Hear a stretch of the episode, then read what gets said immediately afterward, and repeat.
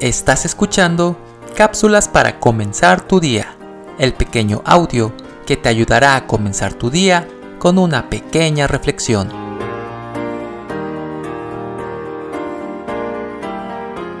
Se dice que un pastor un domingo en su iglesia anunció que iniciaría una serie de predicaciones y les dijo simplemente, Hermanos, ámense los unos a los otros, y se sentó.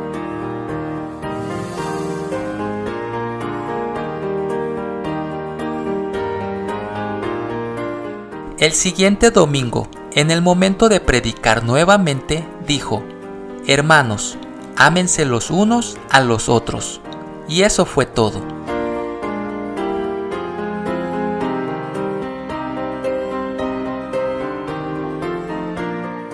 El tercer domingo, los asistentes de la iglesia estaban listos y cuando el pastor por tercera vez solo dijo, Hermanos, ámense los unos a los otros, los asistentes se levantaron y le dijeron, ¿Hasta cuándo nos va a decir esa misma frase como predicación?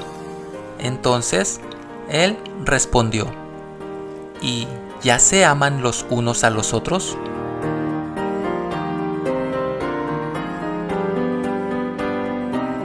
El hecho de que sea una enseñanza muy repetida no significa que se esté cumpliendo ya.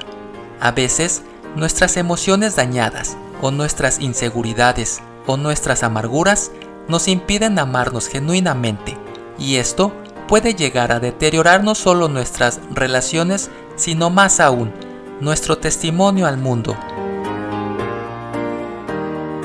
Recordemos que Jesucristo dijo enfáticamente, En esto conocerán todos que sois mis discípulos si tuviereis amor los unos con los otros. Por eso la Iglesia con frecuencia debe volver a recordar este principio básico de su identidad y de sus relaciones. Amaos los unos a los otros.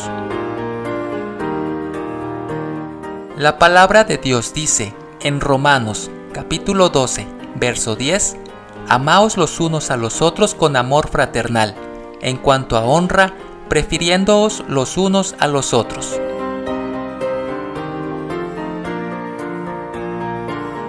Escrito por Iván Efraín Adame Adame.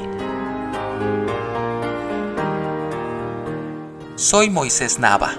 Que tengas un excelente día.